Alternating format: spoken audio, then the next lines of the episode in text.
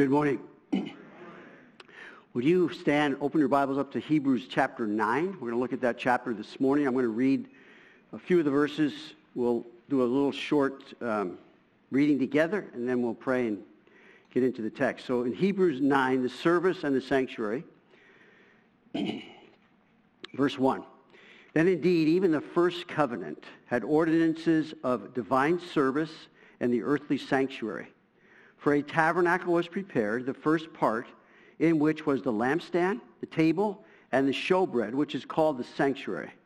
And behind the second veil, the part of the tabernacle which is called the holiest of all, which had the golden censer and the ark of the covenant, overlaid on all sides with gold, in which were the golden pot that had the manna, Aaron's rod that budded, and the tablets of the covenant. And above it were the cherubim of glory overshadowing the mercy seat. Of these things we cannot now speak in detail. Now, when these things had been thus prepared, the priests always went into the first part of the tabernacle performing the services. But into the second part, the high priest went alone once a year, not without blood, which he offered for himself and for the people's sins committed in ignorance the Holy Spirit indicating this, that the way into the holiest of all was not yet made manifest while the first tabernacle was still standing. It was symbolic for the present time in which both gifts and sacrifices are offered, which cannot make him who performed the service perfect in regard to the conscience, concerned only with foods and drinks, various washings and fleshly ordinances, imposed until the time of Reformation. But Christ came as high priest of the good things to come, with the greater and more perfect tabernacle, not made with hands, that is not of this creation. Not with the blood of goats and calves, but with his own blood he entered the most holy place once for all, having obtained eternal redemption. For if the blood of bulls and goats and the ashes of a heifer, sprinkling the unclean, sanctifies for the purifying of the flesh, how much more shall the blood of Christ, who, through the eternal Spirit, offered himself without spot to God, cleanse your conscience from dead works to serve the living God? And for this reason, he is the mediator of the new covenant by means of death, for the redemption of the transgressions under the first covenant, that those who are called may receive the promise of the eternal inheritance. Psalm 117 is the shortest psalm in the Bible. It's a part of the Hallel Psalms, which we'll mention as we're going through this text. I thought we'd just both, we'll all read this all together responsibly. Here it goes. Praise the Lord. All you Gentiles laud him, all you peoples. For his merciful kindness is great toward us, and the truth of the Lord endures forever. Everyone said, praise the Lord. So Lord, we do praise you. You are worthy of all praise, honor, glory. We give to you our attention. We ask, Lord, that you would grant to us ears to hear what the Spirit is saying. In the things that I prepared, break them fresh. Feed us. We are hungry. We want to know you, the only true God, and Jesus Christ whom you've sent. We want to draw near to you. We want to have our lives reflecting the work that you want to do. And we're praying, again, just for a yieldedness to your Spirit in our minds, in our hearts this morning to receive the engrafted word which is able to save our souls, able to change us from the inside out, able to sanctify us for your glory. Because, Lord, we know this life is short, and we want to live it out full tilt in serving you. So please bless this time in your word now in Jesus' name. Everyone said, amen. You can be seated. So in Hebrews 7, we looked at Jesus is forever, and the whole, whole of the book of Hebrews really can be summed up because he always lives Jesus' priesthood is absolute, perfect, and permanent. And as I've shared before, we do, we do a pretty good job of remembering we got to go to the cross with our sins, but how about going to the high priest, the, the throne of grace, where we receive uh, God's mercy and grace to function in the life today? Amen? So hopefully you're, you're, you're thinking some things through as the Holy Spirit is speaking to us. So this better covenant that he talks about in chapter 7 is the focus of Hebrews now 8, 9, and 10. In Hebrews 8, the better covenant, we looked at that last week. Jesus is the main point. And as this quote goes, Jon Courson, the main thing is to keep the main thing the main thing, and that is Jesus. Can you say amen to that? The main thing. He, Jesus is not only the main point, he's the minister of the better covenant. He is the mediator of the better covenant. We looked last week, the first covenant finding fault under that not the covenant itself, but because of sin, the law points out sin. We also looked at finding a future in the new covenant. This new covenant now is what we're, we're, we're learning about. So in Hebrews chapter 8 and verse 13, if you look in your Bibles there, he closes chapter 8 with this statement. In that he says, a new covenant, he has made the first obsolete. Now, what is becoming obsolete and growing old is ready to vanish away. So I want to emphasize or re- reiterate again what I shared last week. Choosing to actively exercise faith in believing in Jesus, the minister and mediator of the new covenant. Choosing to actively exercise faith in believing in Jesus, the minister and mediator of this new covenant, is the only way the old covenant will become obsolete, grow old, and vanish away. In other words, we're battling a lot of things. We're battling this whole, the, the natural tendency is to go back and earn whatever it is from God. We're learning in the new covenant, he paid the price for all of it. We enter in by faith. We walk with him by faith. We have our eyes on him by faith. Hebrews chapter 11, I'll talk about that in a moment. Now look at what chapter 10 ends with these verses. Therefore, do not cast away your confidence, which has great reward. For you have need of endurance, so that after you have done the will of God, you may receive the promise. For yet a little while, and he who is coming will come and will not tarry. I say, amen. Come, Lord Jesus. Now the just shall live by faith. But if anyone draws back, my soul has no pleasure in him.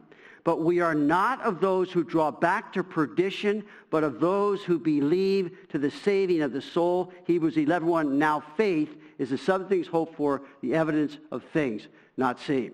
So this active exercising of faith is the focus in chapter 11. In fact, the word faith is used 37 times in the book of Hebrews. 25 of those are in, book, in Hebrews chapter 11. So I, I'm looking forward to our tour of the of the hall of faith in chapter 11. But we've got 8, 9, and 10. We did 8 today, this morning, 9. These are preparing us to get to chapter 11 where we begin then to understand how powerful our faith is and how necessary it is to believe and to continue to believe in the name of the only begotten Son of God. So he says, now faith. I like that. It's not yesterday faith. It's not tomorrow faith, it's now faith. It's what's going on now. And we'll get to that in chapter 11. Living by faith in believing Jesus, trusting Jesus to continue his ongoing work in our lives by faith, by coming to the throne of grace that we attain mercy, find grace to help in time of need, all the things that we're leading up to this in Hebrews is so powerful. Faith is the substance of things hoped for, the evidence of things not seen. And he gives example after example after example. And you look, you look at some of those guys and you say, how did he ever make it into the Hall of Faith? Like Samson. I mean, he was an, but I mean, his ending, well, anyway.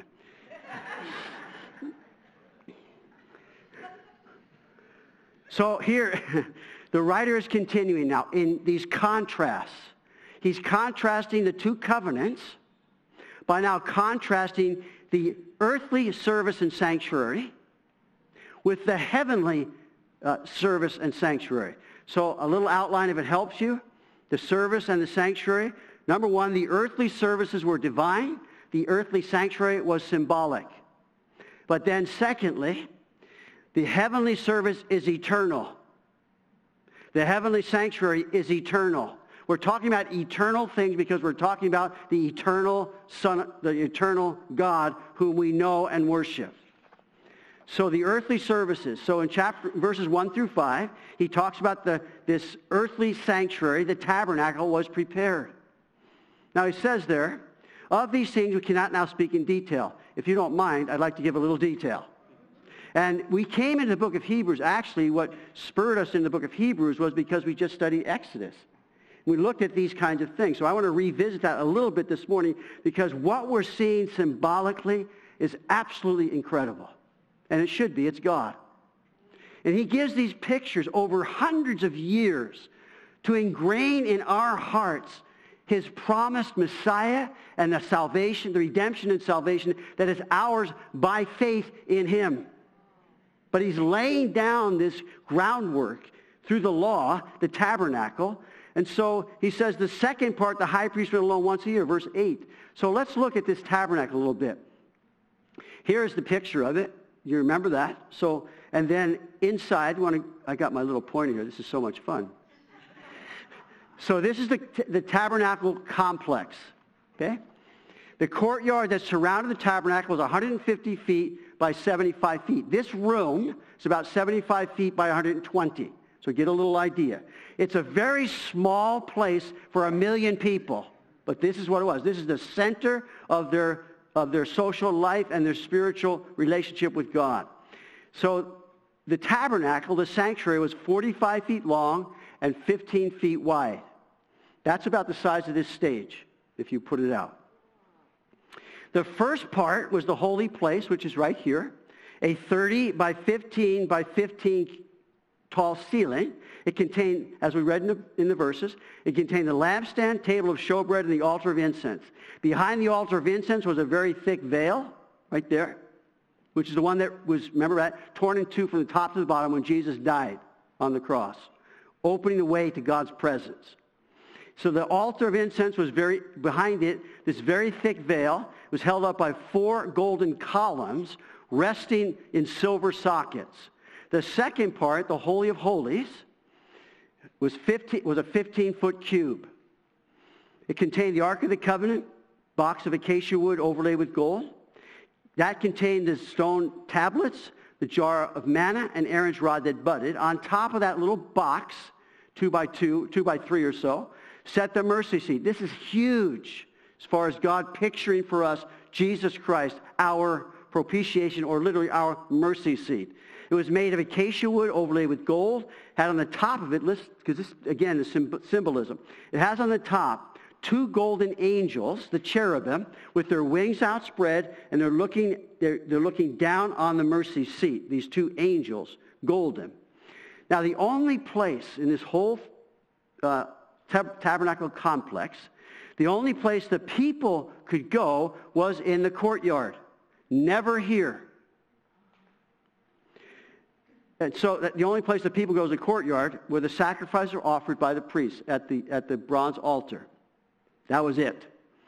Only the priests, the priesthood, could go into the first part, the holy place, to perform the services, which would be filling the lampstand with oil morning and evening to keep it going, changing the showbread every Sabbath on the table of showbread, and replacing the incense on the altar before the veil.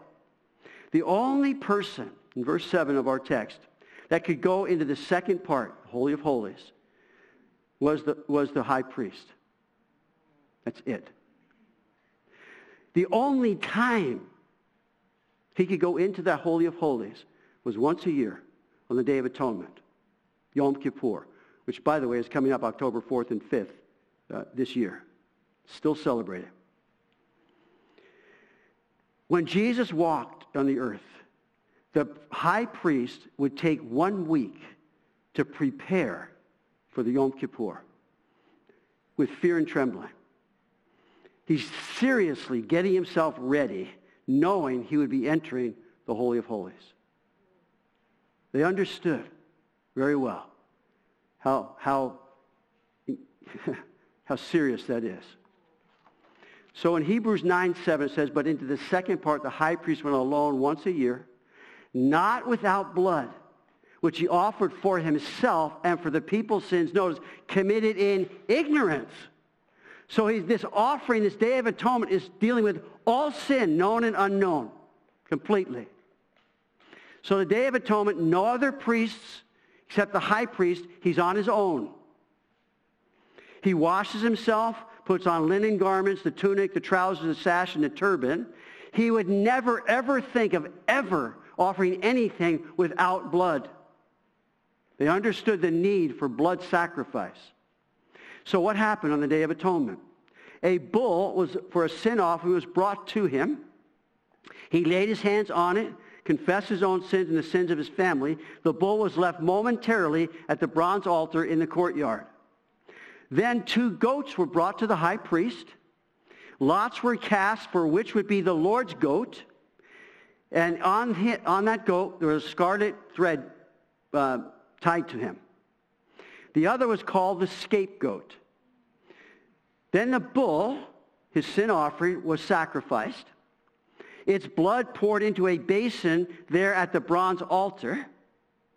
He would then come back to the, oh, excuse me, the high priest would take the coals from the altar, put them into a censer, take some of the specially prepared incense, and go into the Holy of Holies. So he'd leave, he'd go into the Holy of Holies. And there he placed the incense to the burning, on the burning coals before the mercy seat in the Holy of Holies. Now, this is, this is a, a ceremony, the service. People are observing. But this is something God is giving to us, pictures, symbols. So, he would then come back to the bronze altar from the Holy of Holies, back to the bronze altar, take the blood of the bull, and then go again into the Holy of Holies and sprinkle the blood seven times on the mercy seat and seven times on the ground in the Holy of Holies. After returning to the bronze altar, he then took the Lord's goat and sacrificed it, take its blood, and return again into the Holy of Holies, sprinkle its blood before the mercy seat. The congregation would watch as he then took the blood of the bull and the blood of the Lord's goat and sprinkled the blood on the bronze altar and on the horns of the altar. Finally, now this is providing the high priest had not been struck dead because he wasn't prepared and they put bells on the bottom of their, of their garments. So if the bell stopped ringing, he had a cord around his foot and he'd drag him out of the hole. Nobody's going in there. So he would then, the scapegoat was then, the scapegoat was then brought forward. The high priest would lay his hands on his head, confess his own sins and the sins of the people. He would then say, bear and be gone and it would be led into the desert and released. The priest would, who led it would watch until it disappeared from sight. Then he, that priest, would tell the next priest, who would tell the next priest until they got back to the high priest. And here this great moment of all this ceremony takes place. Because the high priest would announce, forgiven, your sins are forgiven and they are departed from you. Beautiful. Divine. It's a picture of forgiveness, yes, but much more than that. It's a picture of bearing away, removing the sin, both known and unknown.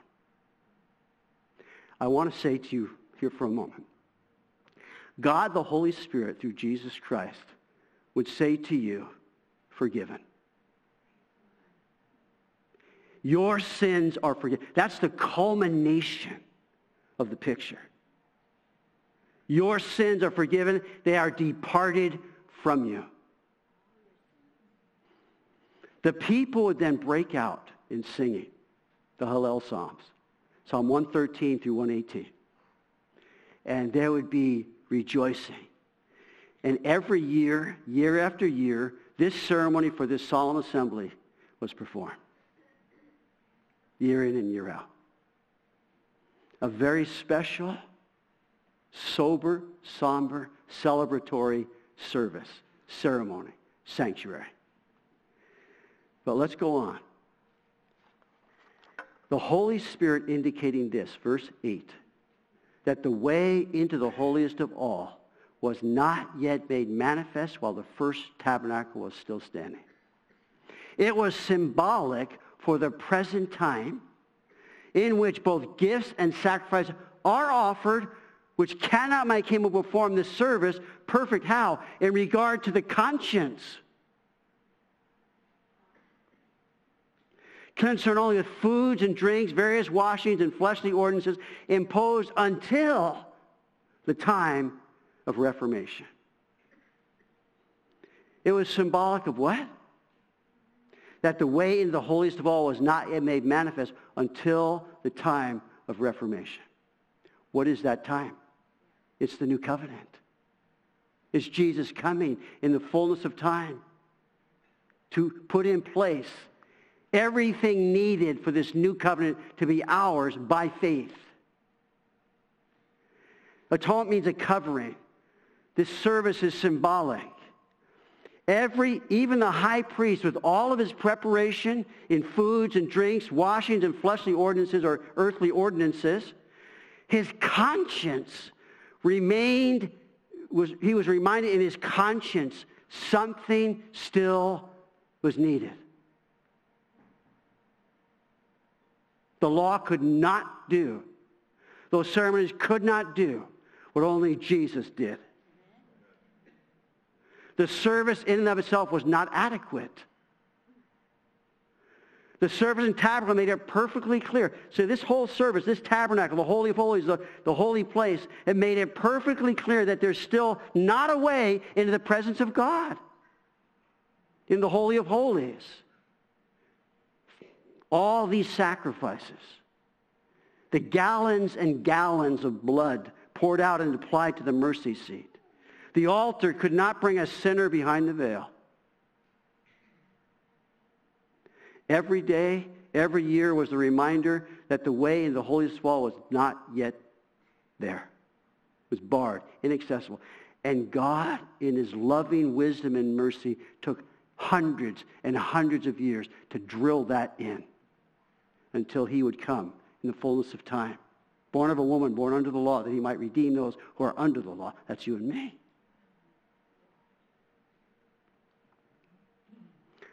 Job. You know Job, right? He expressed his heart cry for the presence of God as he struggled to understand his sufferings.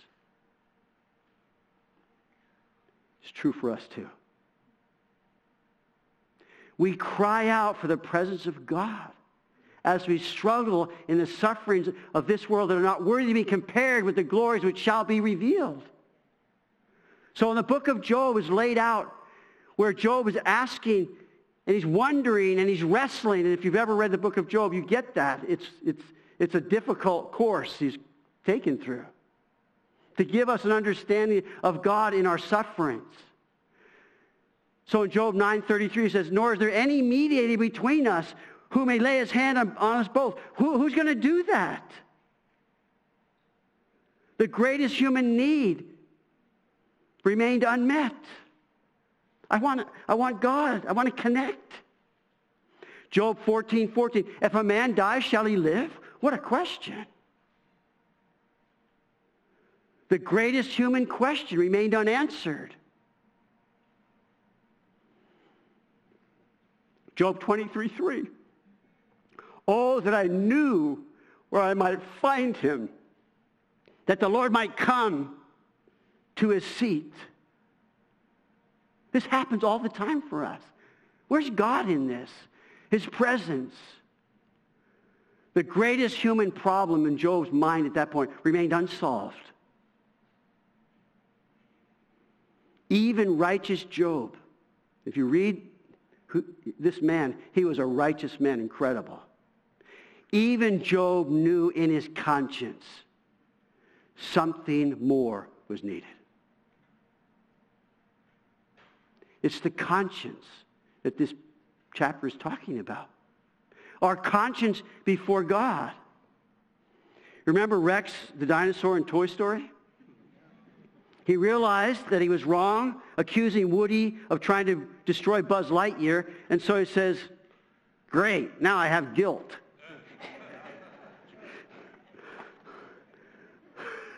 Oh, great, I have guilt. Listen, when we do something wrong, we experience guilt. That's not a bad thing.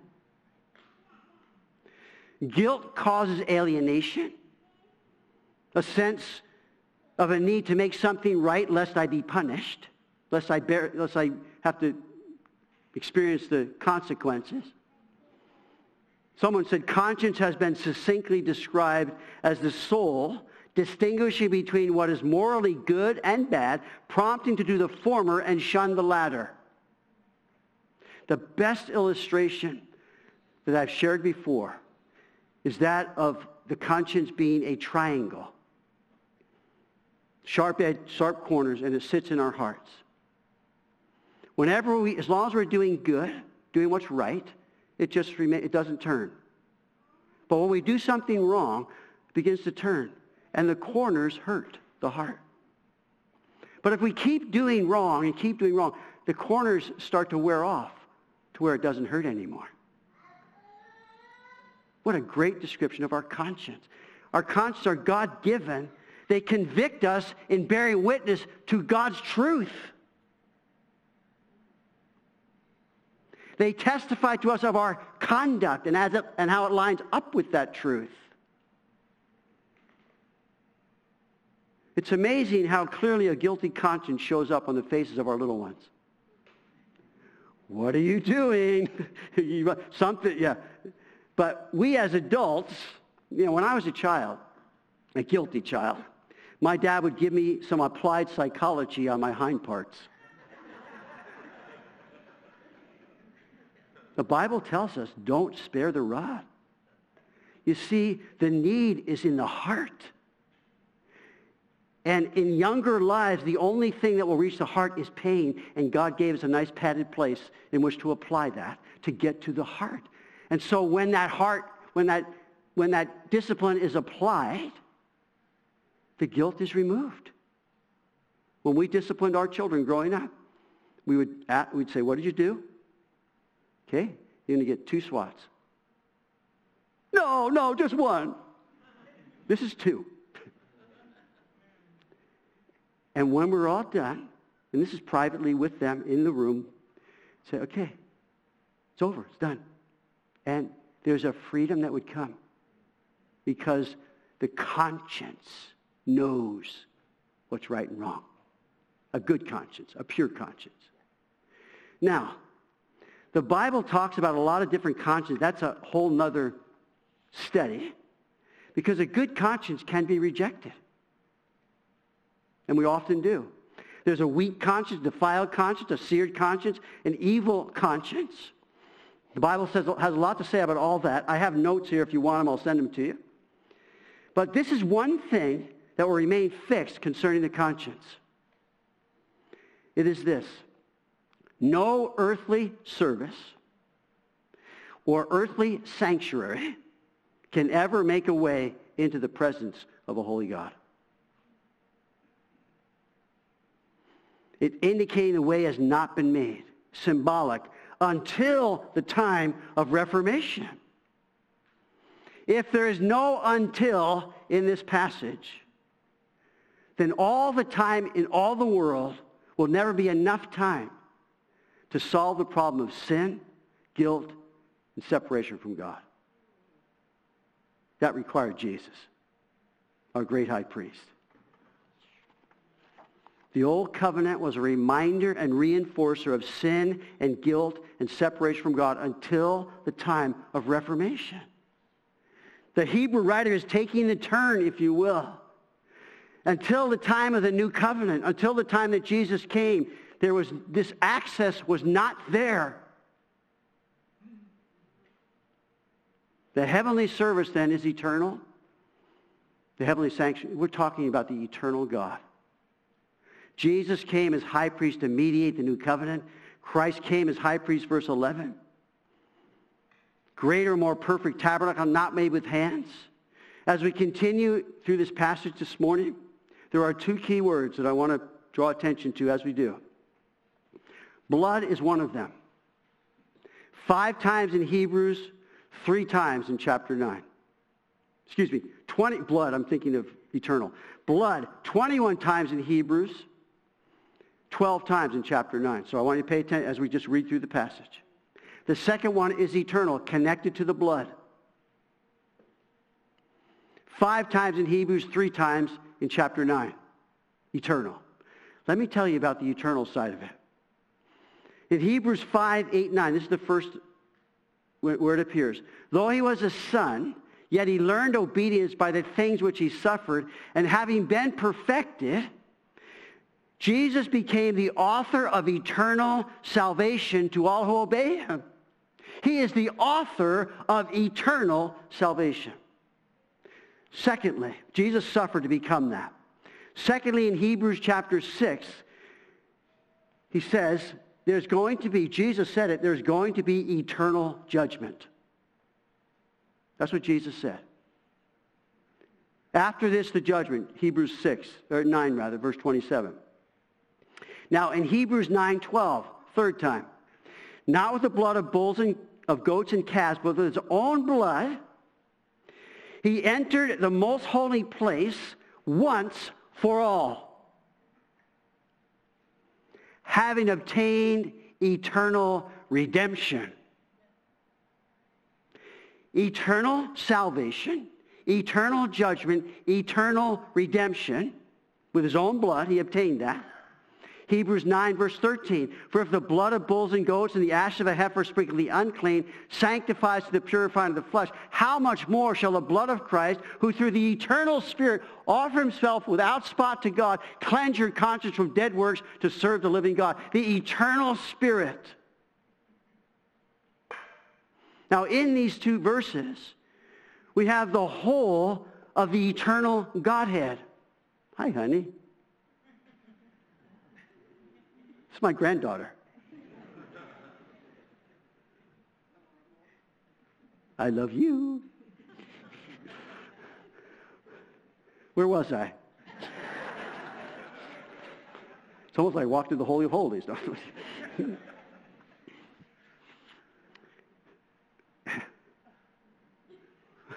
Hello?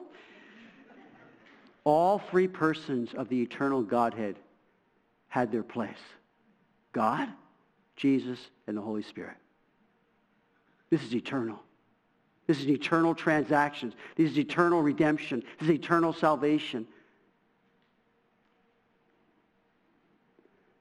So he says, cleanse your conscience from dead works to serve the living God. What are dead works? He says in verse chapter 6, verse 1, let us go on to perfection, not laying again the foundation of what? Repentance from dead works and faith toward God. Dead works are partnered with faith toward God. Repentance. Dead works are sinful. That's why they need to be repented of. I suggest two, two dead works top, uh, titles. The first one is lifeless works. They're dead. That would be my own works that cannot save me from my sin, that cannot provide for my forgiveness, that cannot give, redeem me. My works, dead, lifeless, powerless. The second would be the works that can lead to death, which are the works of the flesh, sin, that can kill me. Now, if you don't think so, it's very clear in the scriptures all over the place. But let me give you one of the what I call the ugly list in Galatians chapter 5. Now the works of the flesh are these, are evident, which are adultery, fornication, and let me stop a moment. When Jesus gave us the true depths of what this means, he said, it's not the outward, it's the heart. So if you look after one with lust in your heart, you've already committed adultery. It's a heart issue that the law exposes, and Jesus made it very clear. So here we are, adultery, fornication, uncleanness, lewdness, idolatry, sorcery, hatred, contentions. Uh, is it not an ugly list? Jealousies, outbursts of wrath, selfish ambitions, dissensions, heresies, envy, murders, drunkenness, revelries, and the like, of which I tell you beforehand, just as I have also told you in time past, that those who practice such things shall not inherit the kingdom of God. A lifestyle unchanged is a lifestyle unsaved. Dead works are cleansed by faith in Jesus' finished work through repentance. A change of mind that has a change of direction, that has a changed life. Repentance. Now here's what he's bringing out here. Dead works once cleansed by the blood of Jesus radically changes how we serve God, how we serve the living God. That freedom and boldness and courage and that God gives to us by forgiving our sins and putting them as far as the east is from the west, bearing them out, gone, no longer. In 2 Corinthians, Paul wrote the, this to the, to the Corinthians, and they had a lot of problems, so Paul addressed them.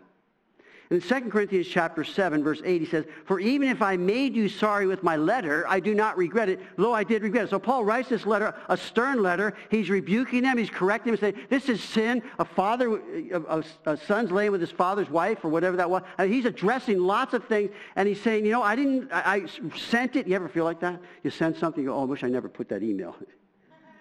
Paul's going, I, I, it was hard, it was instructive, but I, I wasn't sure. But he said, I, I don't regret it, though I did regret it, for I perceive. Why, didn't he, why did he understand? He began to say, it was good that I wrote that. It was good that I said that. For I perceive that the same epistle made you sorry. Though only for a while. Now I rejoice, not that you were made sorry, but that your sorrow led to repentance. For you were made sorry in a godly manner that you might suffer loss from us in nothing. They receive the, we need the correction and the chastening of the Lord. And we need to be able to speak the truth in love and have a relationship such that the things that we're seeing in someone that we love, we're going to say, you know what, I, I don't know what's going on here, but let me ask you something.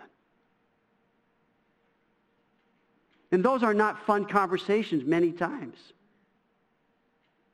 But Paul said, I am so thankful I wrote it.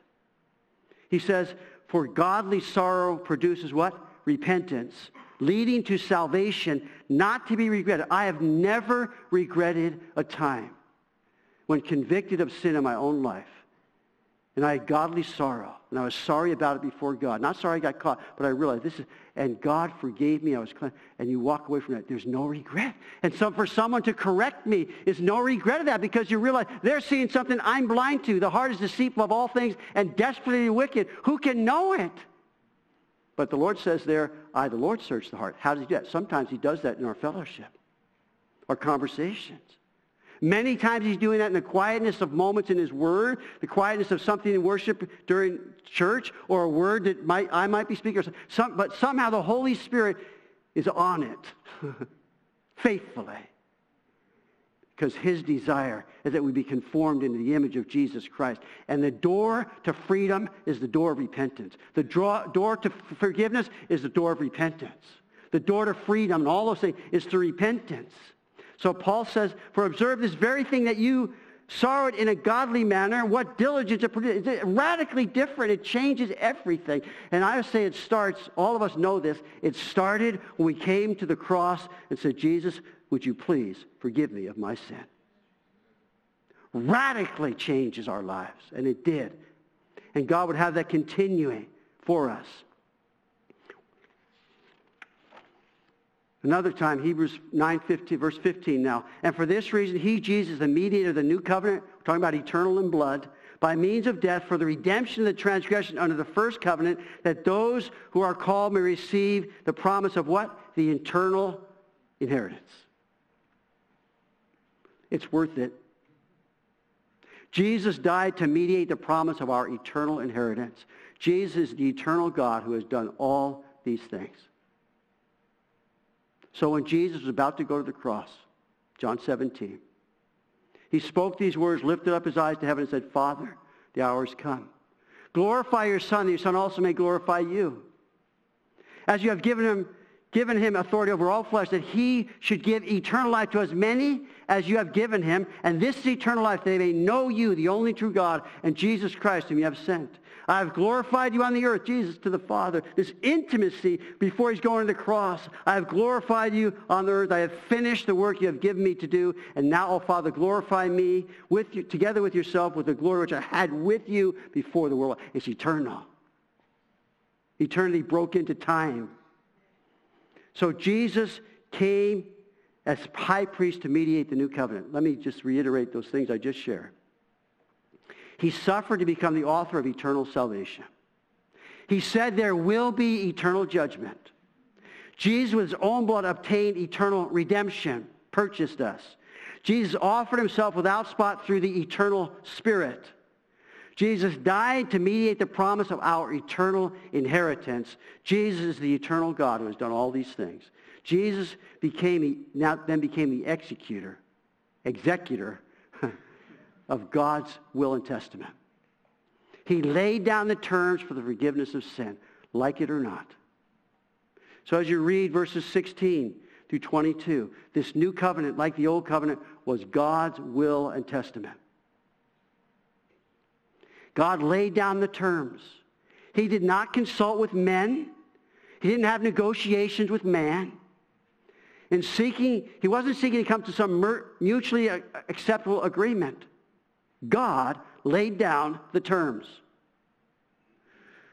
All the arrangements were made by him. The beneficiaries, listen, the beneficiaries of God's last will and testament, we only need to accept the terms in receiving our inheritance. This eternal inheritance. The first thing Moses did was to proclaim the commandments to the people. He set out the terms and conditions of the covenant. He made plain the requirements so that there was no doubt in the people's minds as to his will and what it demanded of them. They are God's people, and they must obey God's laws. Moses made that very clear. But then, the second thing he did was to perform the rituals as God had prescribed them. It was not Moses negotiating with God, but proclaiming his will and his testament to the people. All from God. So I turn a corner. What about Jesus? it's so incredible. Jesus lived to make it crystal clear the terms of God's will and testament. That's what he did. Some didn't like it very well. Some received. But then, Jesus died and put into force the terms of God's will and testament. The shedding of blood, the payment made apart from us. But then, Jesus rose from the dead and became the executor of God's will and testament. See, it's eternal. It's all God. Amazing, incredible, the symbol, symbolism and what Jesus did. He laid down his life to put away sin. Verse 23. It was necessary that Jesus' life be sacrificed, his blood shed. These are the terms. There are no other. Verse 24. It was necessary for Jesus to appear for us. He's not into the holy places made with hands, which are copies of the true, but into heaven itself now to appear in the presence of God for us. If he doesn't, we're sunk. These are the terms, there are no other. Verse 25. Not that he should offer himself often as the high priest enters the most holy place every year with blood of another. He then would have had to uh, suffer often since the foundation of the world. But notice again, but now once, this is mentioned several times in Hebrews, once at the end of the age, he has appeared to put away sin by the sacrifice of himself. It was necessary for Jesus to appear to put away sin. These are the terms. There are no others. We could never do that. It was necessary. You can agree with it or you, you might not want to agree with it. You may like it, you may not like it. But these are the terms of God's will and testament. So Jesus said, he who believes and is baptized will be saved, but he who does not believe will be condemned. How clear is that? John chapter 3. He who believes in him is not condemned, but he who does not believe is condemned already because he has not believed in the name of the only begotten Son of God. And this is the condemnation. Lights come into the world, and men love darkness rather than light because their deeds were evil. Crystal clear. John chapter 3, verse 36. He who believes in the Son has everlasting life. He who does not believe the Son shall not see life, but the wrath of God abides on him. One more, 824. Therefore I said to you that you will die in your sin, sins, for if you do not believe that I am he, you will die in your sins. Laid out the terms, made it crystal clear. Died to pay the penalty by which those who are condemned can be saved. And then he rose from the dead. He laid down his life to bear the sins of many, verses 27 and 28. It is appointed for men to die once, after this the judgment. So Christ was offered once to bear the sins of many. To those who eagerly wait for him, he will appear a second time apart from sin for salvation. I say, amen. Come quickly, Lord Jesus. So here's the picture in closing. It's the picture in the scapegoat. Sins not only forgiven, but borne away. Thus it was necessary for Jesus to rise from the dead. Just like the children of Israel waited to see the high priest come out of the Holy of Holies. If Jesus did not come back from the dead, how would we know if the offering was accepted? How do we know if the scapegoat took? In 1 Corinthians, the resurrection chapter, if there's no resurrection of the dead, then Christ is not risen. And if Christ is not risen, then our preaching is empty, and your faith is also empty. It's vain. Yes? And we are found false witnesses of God because we have testified of God that he raised up Christ, whom he did not raise up, if in fact the dead do not rise. He goes on, for if the dead do not rise, then Christ is not risen. And if Christ is not risen, your faith is futile. You are still in your sins. Then also those who have fallen asleep, a picture of death to the believer, in Christ have perished. If in this life only we have hope in Christ, we're of all men the most pitiable. If Jesus has not risen, listen, we have no other priest to send in. He's it. So on his death, the veil was rent from top to bottom. He came out, if you will, of the Holy of Holies and gave us complete access in through faith in him. But now Christ is risen and has become the first fruits of those who have fallen asleep. Our, here's the final picture. Our Lord Jesus, wrapped in linen, emerges from the tomb on the first day of the week.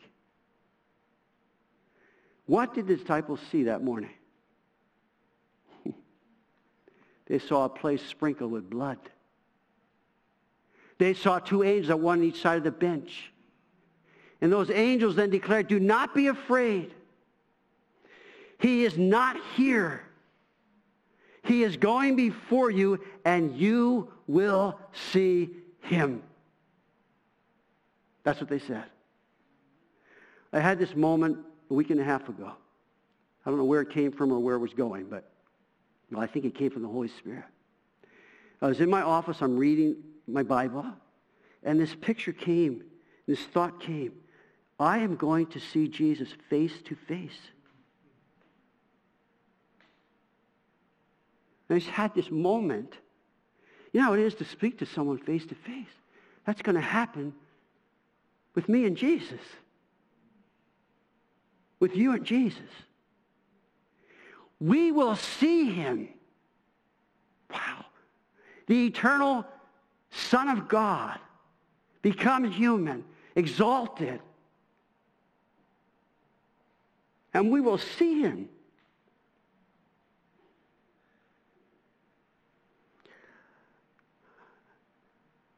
I'm getting excited. See, this is what he's picturing. This is what it, the symbolism.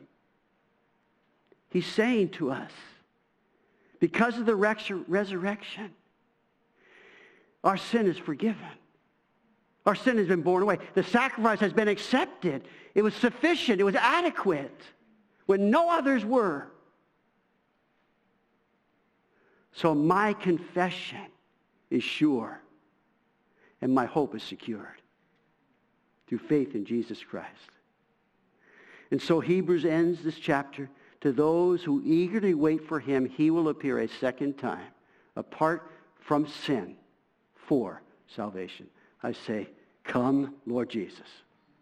Amen. Would you stand and let's close and worship him in song, and then I'll come and